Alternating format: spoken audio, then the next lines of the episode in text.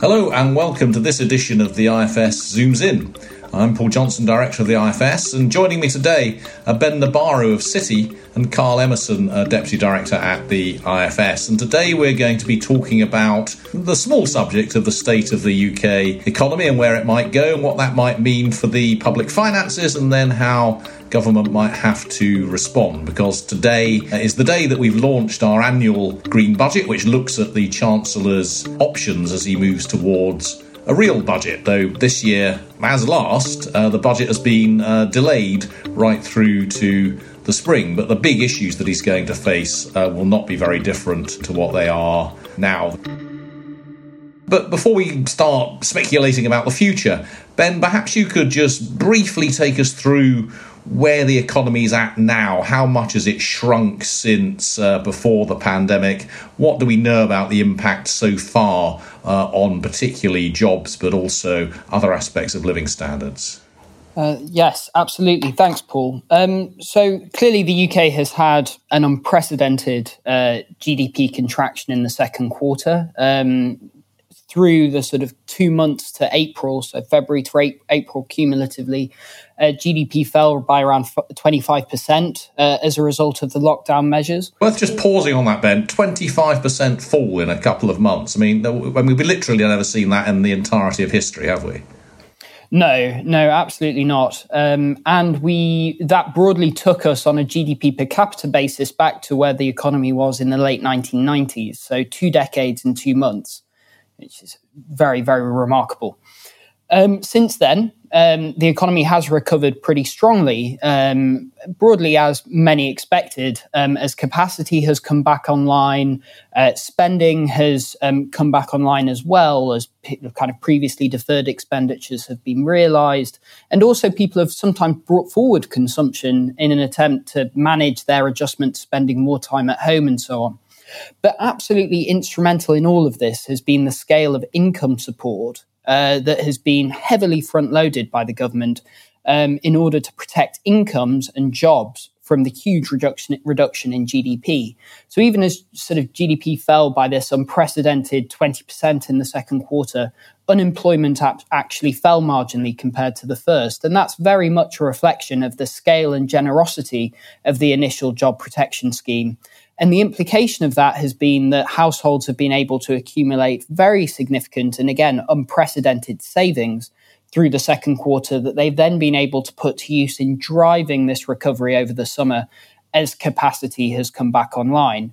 So, taking all that together, we've had a very sharp rebound from an equally remarkable contraction, but we haven't really seen any meaningful impact yet um, for jobs and incomes in aggregate. Now, it's important to recognize here that incomes have fallen for some people clearly. The furlough scheme wasn't 100% replacement, it was 80%. We also know that some poorer households in particular have been forced into this saving. So it, it wouldn't be right to say there hasn't been hardship. But in aggregate, it is true to say that despite this huge reduction, many people have not felt the true scale of that Uh, by any means by virtue of the support to date. And that's kind of driven this very sharp rebound already. Now, what's concerning now is despite sort of 9.1% growth month on month in June, 6.4% in July, growth sh- slowed very sharply in, in, in August. Now, usually 2.1% month on month growth would be very, very high indeed. But actually, in the current circumstances, it's extremely disappointing. Without, with kind of the economy having full, largely fully reopened and households, you know, sentiment improving, and with all of this support, we still saw output 9.2% below where it was in February. Now, to give you a sense of scale, during the peak to trough during the financial crisis, uh, the largest sort of fall compared to the pre crisis level was around 5.96% or so. So, this is a much bigger gap that we're not seeing now as a result of the lingering effects of the virus. You, know, this is aside from the restrictions, the things that are persisting, um, despite the support to date. And that for us is is deeply concerning because in essence, you know, the lockdown and the restrictions in capacity and the other things drove such a sharp reduction in the first half of this year. But we do think that virus fear among households does have a lingering and persistent impact on demand. Specifically, it drives up drives precautionary behavior, so it drives up saving and reduces consumption. But we also think it drives a, a, a reconfiguration, if you like, of household demand. So people want to spend less on restaurants because they're concerned for their safety. And to a degree, they spend more on other things like household goods, and we've seen that already. Um, you know, lamps and so on have been very difficult to buy in recent months just by virtue of the scale of demand. Um, but it, it, sadly, it seems that for every pound that people choose not to spend in restaurants, they don't fully reallocate it elsewhere. They sort of save a bit more.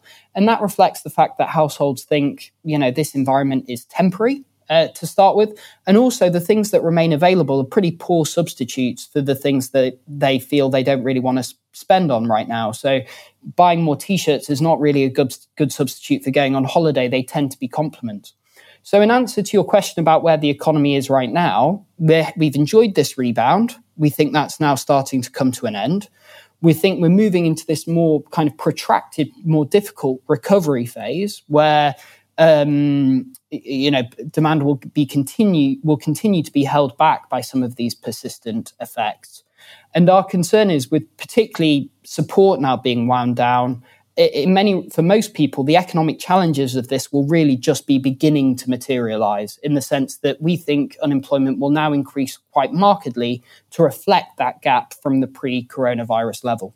So two there's a, a lot in that answer ben. I think two, two, two things that really jump out for me is first that there's despite this what you describe as the big rebound in the economy since the end of lockdown. We're still a lot smaller as an economy than we were a year ago. Much bigger fall in output than we had in the you know the height of the financial crisis, which was itself the deepest recession in a very very long time. And indeed, that rebound appears to be coming, if not to a complete end, certainly slowing down very dramatically.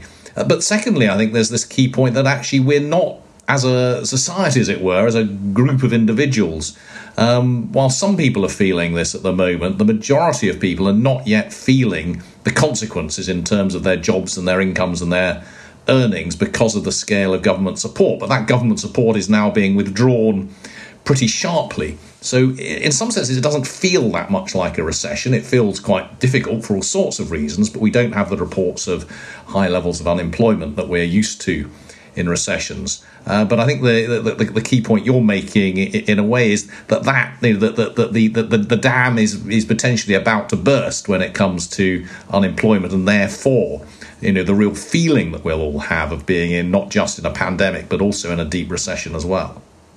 Absolutely, absolutely right. Um, I think an important point to emphasise with respect to the recovery from here as well is we really are depending on households to drive this um, you know, consumption has has dropped by more in the second quarter than in a usual recession. So almost inherently, as you know, day follows night, that's more important. But also, a lot of the income um, support and the fiscal support the government has provided has tended to go to households and has supported this glut of household savings, if you like. So, one of the key questions for the recovery is the degree to which sort of household spending can, in and of itself, prevent the adverse labor market kind of conditions and damage to incomes that you describe. And there, I think there are really good reasons to be somewhat skeptical that actually these adverse dynamics, that dam bursting, if you like, can be prevented. You know, we know that these demand effects are seemingly likely to linger, and I think that's well evidenced in the August GDP print. Um, I think we know that those lingering demand effects fall disproportionately in uh, labor intensive sectors, and therefore that's likely to have a larger impact on unemployment and likely with it household sentiment as well.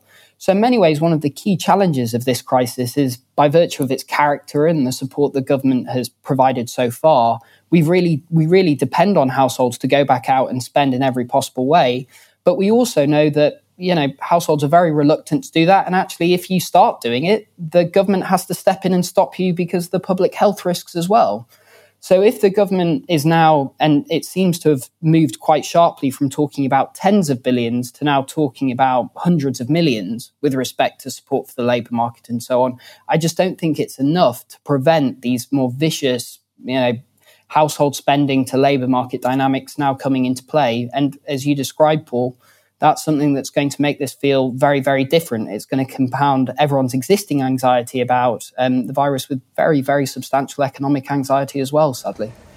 Well, um, that's not very cheerful. But uh, let me let me move on to Carl just uh, before we go to the future. Let's let's let's continue to reflect on the present and the recent past. Um, ben has referred uh, a number of times there, Carl, to the scale of government support over the last um, six months or so. You just give us a sense of the sense of that scale? I mean, how much has government actually spent, uh, and what's been the impact on government borrowing? Yes, and the, the, the, flip side of having an incredibly deep recession, but government support stepping in to ensure that public services are, are, protected, to give support for many households, for many businesses, is of course that while those households and those businesses won't be feeling the pain anything like what they would have done had government not stepped in, what you do see is a huge increase um, in government spending over and above um, where it would have been. And in and if you look over the year to date, starting in April, you can see that we've continued to break records in terms of the amount of money that the government's been borrowing in those months compared to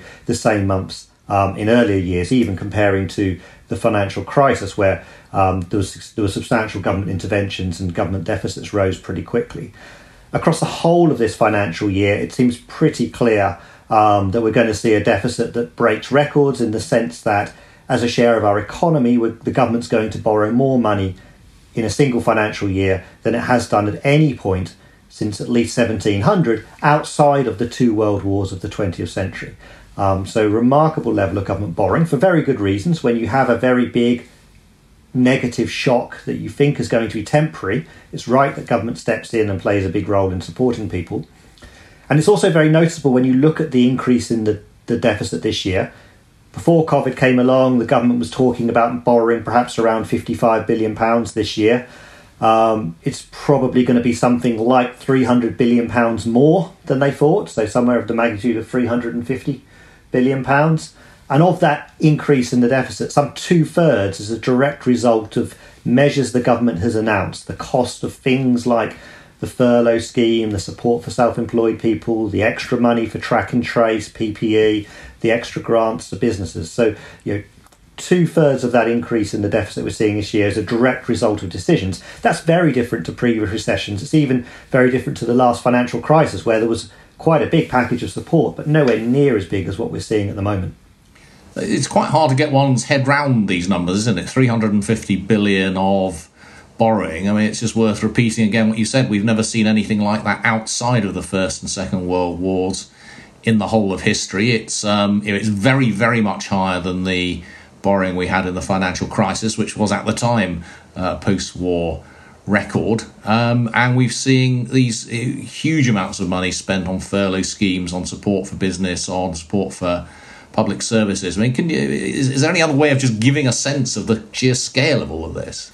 Um, well, it's certainly absolutely phenomenal. I think it also means that there's very difficult decisions about um, how quickly and which parts of the packages get turned off.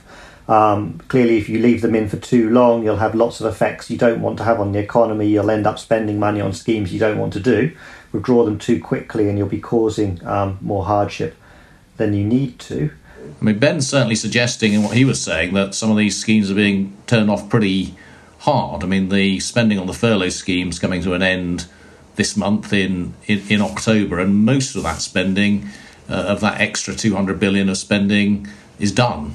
Yes, a very, very large proportion of it looks like it's behind us. Of course, we don't know. One feature of what the government's done through the crisis is that um, it's had to repeatedly announce new packages of support and come back with more. That's not um, that's not necessarily a bad thing. It's important to be nimble when um, you're getting new information on how things are evolving. Clearly, back in March, the, the hopes, at least, of many of us is that um, we wouldn't all be um, in quite the situation um, we are now. I mean, another sense of the scale of this is that um, it's roughly 10% of GDP in terms of the direct interventions, the 200 billion pounds um, of interventions that we're seeing. If you compare that to the last financial crisis when we did a the, the, the big headline measure was a cut to the main rate of VAT. That was probably costing around 1% of national income. Um, so, you know, there were other things alongside that at the time, but it, it, it just dwarfs what we've seen before. So, um, coming back to you, Ben, the uh, you've given us some sense of where we are at the moment, uh, which is an economy, you know, certainly at the end of August, nine percent smaller than it was a year ago. Um, unemployment in danger of rising quite rapidly. Uh, what about the next? Well, let's start with the relatively short term. Where, where might we go in the next six months or so? We think that um, what we've seen in the last few weeks is actually somewhat apocryphal in the sense that as long as you're continuing to see virus risks persist, you will get recurrences of the virus, we think. I think that's very hard to fully prevent, um, clearly outside of our expertise, but something that um, those with tend to point to as well. And that we think will continue to result in local outbreaks, local restrictions, and weighing on sentiment nationally. So that's why we think this sort of plateau effect, if you like, with respect to the recovery is really like is likely to start to come into play over the um, immediate um, next few months. Beyond that, we clearly have another major shock in the form of Brexit, which at least um, you know, as far as we can tell from where we're speaking today, um, even in the best case, is of a deal being reached is likely to result in very substantial economic disruption as well. It's worth noting that COVID and Brexit are somewhat complementary shocks. They don't necessarily operate through the same channels. In fact, they don't generally.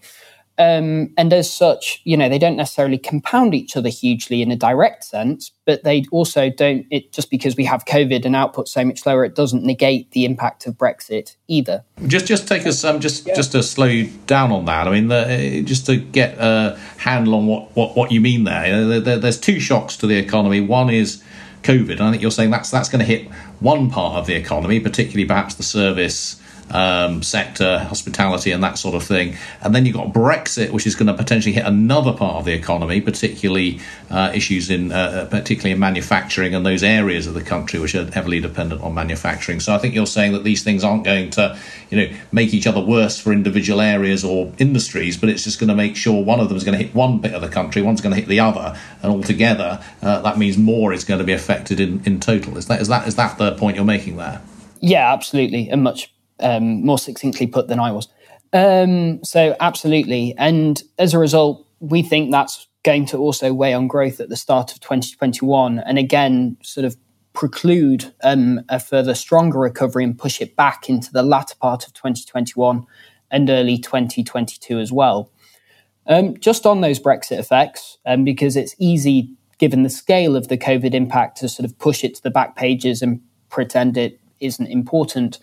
Um, we think that's likely to weigh on uh, output in 2021 to the tune of around 2.1%. Now, in normal times, that would be well sufficient uh, to push the UK economy into a recession. Um, the large impact there reflects, firstly, the sense in which even if we get a deal, most of the external costs associated with Brexit are still likely to materialise. These are the result of things that don't really are not generally covered by conventional trade agreements. It also reflects um, the fact that firms and the government has had left, less time to prepare as a result of COVID, as they've rightly focused on the immediate challenge of the pandemic. And that likely means there's more front loaded adjustment to come, more disruption, greater cost, and so on, compared to time where business had had a long run up to this and better opportunities to administratively prepare themselves. So that so so thinking about about Brexit there, I mean, we we focused over the last few years on the fact that, um, that it's already had some negative effect on the British economy, but you're saying there's a bigger effect still to come, potentially quite quickly next year. Had we had a normal this year, this year that might have pushed us into recession. But I guess that um, because you know this year is so low, um, what it will mean is that our, our recovery from the coronavirus crisis will be slower than it otherwise would would have been. I, I assume you still think that uh, the economy will be bigger in a year's time than it is today. Yes, absolutely. But that uh, uh that two point one percent deduction means it's just a less strong rebound compared to other economies and what the UK would have been otherwise. I think the point you make about the level of adjustment so far is very important. Um, we think that while there has been some adjustment to longer term capacity, and that's been the implication of lower levels of investment, uh, weak sterling has also created a strong incentive to keep activity in the UK as long as possible for the purposes of exporting into the EU, even if inviable in the long term. So we still think there's lots still to move. Yeah, and that's uh, and that's really quite um, concerning, as you say. Uh, we're um, we, have got the double effect of the coronavirus and Brexit. I mean, I think one of the charts that you've uh, shown me suggests that if you certainly look at the first half of this year, the UK has done worse economically than almost any other country other than Spain. Uh, and then if we go forward, we've got the additional um, impact of Brexit on our growth. I mean, if we look a little bit further, I mean, w- w- roughly when do you think the economy might even be just as as big as it was a year ago? Are we going to get back to 2019 levels of output next year, or are we going to have to wait longer than that?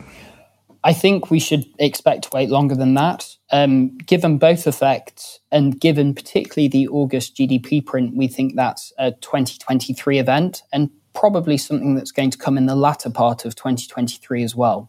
Wow. So so so 4 years from 2019 to 2023 before we even get back to where we were in 2019. Yeah.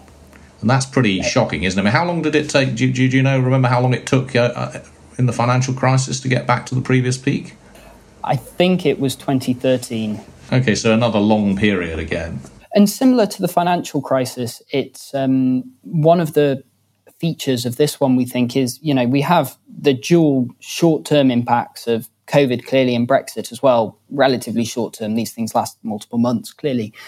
But looking further out, we also think the UK economy is going to have to structurally adjust a lot. And that's one of the reasons for that really slow recovery. We know usually that financial crises are a special beast in the sense they take the economy takes longer to recover. So you would have thought this recovery would be quicker.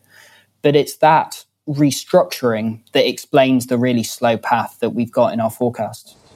So, yeah, so not only have we had this big hit, or two big hits to the economy, but each one of those is going to require the economy to recover in a different shape to the shape that we're used to. I mean, the uh, the, the, the, the, COVID uh, recovery will presumably result in less in the way of city centre retail and hospitality and something else in its place, and the Brexit recovery will uh, presumably result in less uh, tradable manufacturing, for example, and something else in its place. And that's going to take uh, quite a long time for any economy to adjust to that and um, not to get back to 2019 levels until 2023 is some you know, and, and, that's on a central scenario. I mean, things, of course, could be even worse than that if one wants to be really um, miserable about this. Carl, this, of course, has um, consequences for the public finances. You've talked about the scale of um, spending and borrowing this year, which has, of course, been entirely necessary. And um, if we were sort of just looking at a one off event, a big increase in borrowing, debt goes up, and then we went back to where we otherwise would have been, we perhaps wouldn't be desperately worried about the increase in debt. But because of what Ben's just said about the slowness of the recovery, that's presumably not what's going to happen to the public finances. We're not just going to bounce back to where we otherwise would have been. No, that's entirely right. And in fact, if you get to 2023 and your economy's still struggling to get back to the level it was at last year, um, that's still not um, where we would have anticipated the economy being had we been sat here discussing this um, a year ago. So even once we get back to those 2019 levels, the economy will still be quite a bit smaller. Possibly, you know, in four or five years' time, the economy could still be around five percent smaller on a central scenario than where it would have been had this virus um, never struck. If you've got an economy that's five percent smaller, roughly speaking, you're going to end up with tax revenue. You're going to tax revenues down by a similar magnitude, possibly a bit more, given the deflationary nature of this shock. Um, that means your deficit is going to be running at a higher level, and therefore you will need to think about some adjustments to policy, some where to squeeze spending, where to put up taxes. Um, not because of the amount of borrowing we're doing this year, but because on an enduring basis the deficit's running at a very high level. And if you don't take action to get that deficit back to something a bit more manageable, you won't be running down the debt that you've built up. You've built up all this debt this year. That's not necessarily a problem, but over the longer term, you want your debt to GDP ratio to fall back again. Firstly, because we don't want to end up spending too much money on servicing our debts. And secondly, very importantly, one of the lessons from all of this is that at some point in the future, hopefully a little distant future, but at some point, an adverse shock will come along and we want government to be able to step in and borrow lots of money and push up debt again. So you want to create that space in the good times. So not now, but in three or four years' time, the Chancellor is going to be needing to implement measures in order to deal with that enduring impact on the deficit, to get it back to um, more appropriate levels, to help manage down the debt that we've accumulated um, at the moment, and to stop debts building up going forwards. But Carl, what, what, do you say to those who, who would say that you know what this year has demonstrated is that the government really can pretty much borrow what it wants. It supported the economy enormously. We've borrowed more than ever before, and interest rates have hit record lows.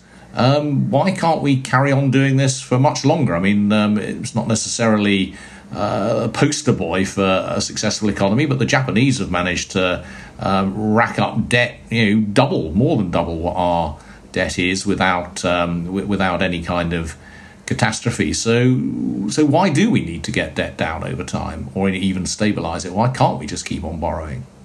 Well, we certainly can borrow large sums of money during periods like the moment, and it's completely um, the right response. If you continue to try and do it, what you would find is that people would, the, the economy essentially would start to develop inflationary pressures. At that point, um, you would be forced into some tax rises or interest rate rises to try and take um, the heat off the economy. So naturally, you'd see the tax rises come, or you'd see debt, or you'd see your interest rates go up, which would push up your debt interest costs, which in turn would almost certainly force you into some fiscal action anyway. So absolutely, when when interest rates are incredibly low, and the economy is very very weak, that is exactly the moment you should be borrowing large sums of money. But you do then in the better times when you're not in a situation when demand is so weak. Um, at that point, when perhaps there's some inflation back, at that point you do need to be running policy in a more balanced way and you do need to be trying to compare, prepare the space so you can take action again next time it's needed. Uh, what if demand does remain very weak? I mean, I mean, the Japanese experience, as I understand it, is that demand has remained weak over a very long period, and that has meant that they've run deficits over a very long period. No, and that would be an extremely scary situation. In fact, the government at the moment in the UK, indeed in the eurozone and in the US, can they can all those governments can borrow incredibly cheaply at rates that are very similar to what Japan has been able to borrow at over the last two decades. And while being able to borrow cheaply in some sense is better than having to borrow in expensive terms, um, it's important to remember that what that low borrowing cost associated with in Japan has been a period where growth has been phenomenally weak, and there's been many years where inflation has actually turned out to be negative, not positive. And I guess part of the message then is, you know, we've been talking about perhaps the less pleasant choices about how you might be trying to get the deficit down in the medium term. Well, actually, in the near term, given the government can borrow very cheaply, it certainly should be looking at spending areas where perhaps borrowing a bit more now. If that money could be help us to deliver a more complete recovery, that would mean we would have less of a deficit problem to worry about in the medium term. That would be an investment worth doing. And there is certainly a case for doing public sector investments at the moment, as long as you can actually do them and do them well because we can borrow so cheaply, and that could be beneficial to long term growth. So you, have you've, you've said a lot about how cheaply we can can borrow. Can, can you just um, give us a sense of because these numbers are astonishing, aren't they? Can you just give us a sense of quite how cheaply the government can can currently borrow and, and, and how unbelievable that really is? So if the government issues um, conventional gilt, so they're, they're, they're ones where the, the, the, payouts are fixed in, in cash terms, it can borrow on a 30 or even a 50 year basis at well below 1% a year. So locking in a nominal interest rate of below 1% a year for the next 30 years and beyond. And that's consistently been the case over the last six months. Um, if the government chooses to issue index linked gilts, so they're gilts where the return you get um, depends on what's happening to the to inflation as measured by the RPI, well, at the start of September, the Debt Management Office sold £459 million worth of gilts, right the way through to uh, 2056, so that's 36 years locked in. And the return on those um, is the RPI plus minus 2%. So, you know, in RPI adjusted terms, the return is minus 2% a year. So, investors are basically saying that they're happy to lend the government money as long as they get an absolute promise that they'll get half of it back over the next 36 years. That's absolutely astonishing. Wow. Um, I'm not sure I'd want to lend anyone money um, on that basis. And uh, Ben, why why is it that um, people are willing to lend not just the British government but governments across the world uh, on these extraordinary terms, where, on which it basically looks like you, you you're, you're you're bound to lose a load of money? Why why why are people doing it? Well, I mean, aside from the losing large amounts of money comment, which we can come to secondly, it's it is clear that um, what we describe as sort of long-term equilibrium interest rates have fallen a lot and have fallen significantly as a result of this pandemic. If um, one way you could sort of think about this is, uh, uh, or what long-term e- equilibrium interest rates are as, as sort of um, factors such as long-term potential growth, which I think some people have revised down in some jurisdictions, and that may apply in the UK. Um, also, factors such as the scale of global, this is very much a global trend, but sort of global excess savings versus demand for investment, which is another important driver. And the other, by the way, is um, levels of aggregate indebtedness themselves, which um, to the degree that sort of increases the scale of the impact of any rate increase on aggregate demand, that then also pushes down the scale or the degree to which um, central banks can increase policy rates before they start to find that actually demand has fallen very, very significantly and any subsequent tightening of policy has had the desired effect. So in many ways, what we've seen is is partly a structural phenomenon in the sense that um, every across the globe, um, people have revised down their expectations of where policy rates in the Fed, in the United States or in the eurozone are likely to be able to go. Um, but on the other hand, as well, there's also been a cyclical component of that move in the sense that in a case where the outlook is very uncertain, where everyone's revising down their growth expectations, people are desperately seeking assets um, that are risk free.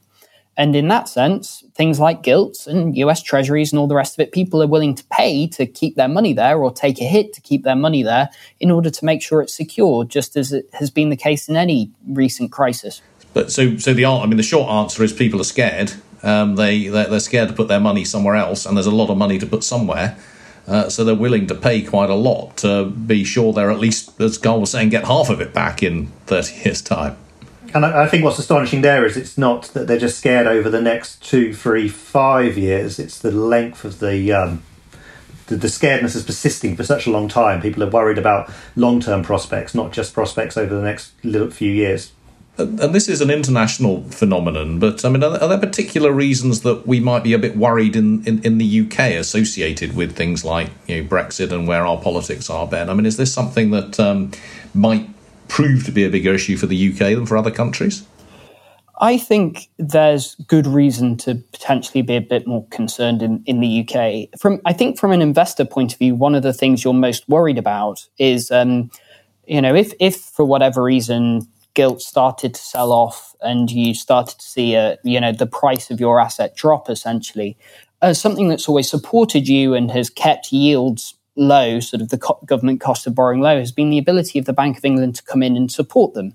And I should be clear here: this is the Bank of England doing what it should to protect um, monetary, uh, to protect um, price stability in most contexts. You know, in the event of a crisis, we want the Bank of England to loosen policy and subsequently you know, one of the byproducts of that is to make it cheaper for the government to borrow, as well as supporting people who hold gilts in, in an existing sense.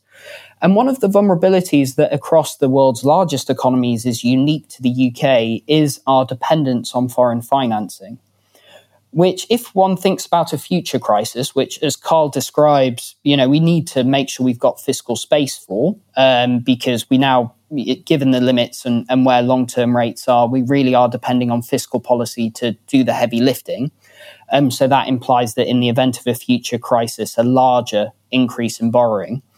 Um, one of the things that we have to be absolutely sure of is that gilts are seen as absolutely solid. Because one of the th- one of the scenarios that could make life very difficult for the UK in the event of a future crisis is if they aren't, for whatever reason, um, it's quite likely the UK would see a large outflow of capital, a net outflow of capital. And in that case, it's very difficult for the Bank of England to cut rates further or provide more general support, because actually at that stage, its primary job is to try and protect the stability of the currency and the wider financial stability of the United Kingdom. Um, so broadly, you know, this is all a very, this is not by any means a a base case scenario or something we should expect, but it's something that, given the UK's dependence on inflows of capital, it's a scenario to which we are potentially more vulnerable. And that is one of the reasons why this conversation about, you know, supporting the economy now, absolutely, but in the medium term, ensuring that fiscal policy is seen on us to be on a sustainable trajectory, I think is particularly important in the UK, potentially more than, as I say, in the euro area or in the United States for, for different reasons. It's also one of the reasons why the UK is very different to Japan. You know, Japan has never depended on foreign capital in the same way. In fact, Japan has always exported capital. That's really interesting. And that, I mean, that takes us, I think, to our last uh, question, Carl if we want to get onto that sustainable fiscal path, and um, Ben has scared me into thinking we probably do, um, what's the uh, what what how, how should we go about that? Well, for now, we just need to be the chancellor needs to be thinking about where further injections could be made to try and ensure a fuller recovery. And he also needs to be doing things like making very clear that he takes the long run strength of the public finances very seriously and that he supports some of the, the key institutions we have around economic policy making the independence of the Office for Budget Responsibility, the independence of the Monetary Policy Committee, uh, the commitment to allowing them to, to, to meet a, an inflation target. Over the longer term, um, not this year, not next year, beyond that, um, it's probably tax rises that we're looking at. There could be some spending cuts, but tax rises perhaps more likely given the magnitude of the, the kind of sums we're talking about, plus the fact we've had a decade of austerity, which makes further spending cuts likely to be um, relatively painful. And in terms of those tax rises, I guess it'd be surprising if you were doing substantial tax rises and you weren't looking at the main rates of income tax, national insurance, or VAT, because they're tax levers that you can pull and you know that you'll bring in relatively large sums of money. Um, and it'll obviously be people on average and above average incomes who'll be paying the most from that. Um, one would hope that the government also takes the opportunity to look at where the tax system is currently weak and to strengthen it. So, therefore, we get tax rises, but tax rises that perhaps aren't quite as painful as they would otherwise be. So, we look at where our tax system is not very well designed and seek to improve it. Um, so, in that sense, we don't waste the crisis um, that we're currently in. Well, you should never, of course, waste a um, crisis, uh, though, as you say, there is some time to come before we need to do any of that. Um, we've come uh, well to the end of our allotted time. I the I mean I, I think you know I'd sum up what we've um, heard today by saying that the economy, not surprisingly, has taken a huge hit um, over the next year. We're not really going to start feeling that and, until you know, quite soon. The next six months or so, we're likely to see a big increase in unemployment, and that's really going to obviously uh, be dreadful for the people affected. Uh, and that's partly because this has been going on for so long now, and partly because the government is withdrawing some of its support, despite having spent record levels um, on this crisis over the last um, six months. Perhaps most worryingly is that uh, all of the economic forecasts are for a pretty slow recovery. Um, we've heard from Ben that we probably won't get back even to 2019 levels of output until 2023, and you know, beyond that, we're going to be on a slower uh, growth trajectory. Part of that is down to Brexit, a large part of it's down to the coronavirus. And one of the consequences of that, of course, will be lower incomes and higher unemployment for a protracted period of time, but a real problem also for the Treasury and the Chancellor as he looks to, um, uh, as, as, he deals with a very large debt, but not just a very large debt, but a deficit, uh, which is making that debt grow continually. Uh, and that's going to result, as Carl's just said, in the need for some kind of fiscal consolidation, also known as tax rises, um, over the years, uh, probably from the middle uh, of this decade. In the end, there really isn't a completely free lunch when it comes to government spending. Uh, so, uh, thank you very much uh, for listening. If you enjoyed this edition of the IFS Zooms In, please hit subscribe and rate us. If you want to see uh, any more of our work, either on uh, the uh, fiscal situation or on what's happening with uh, COVID 19, do go to our website, ifs.org.uk. Uh, please stay well, and we look forward to seeing you again soon.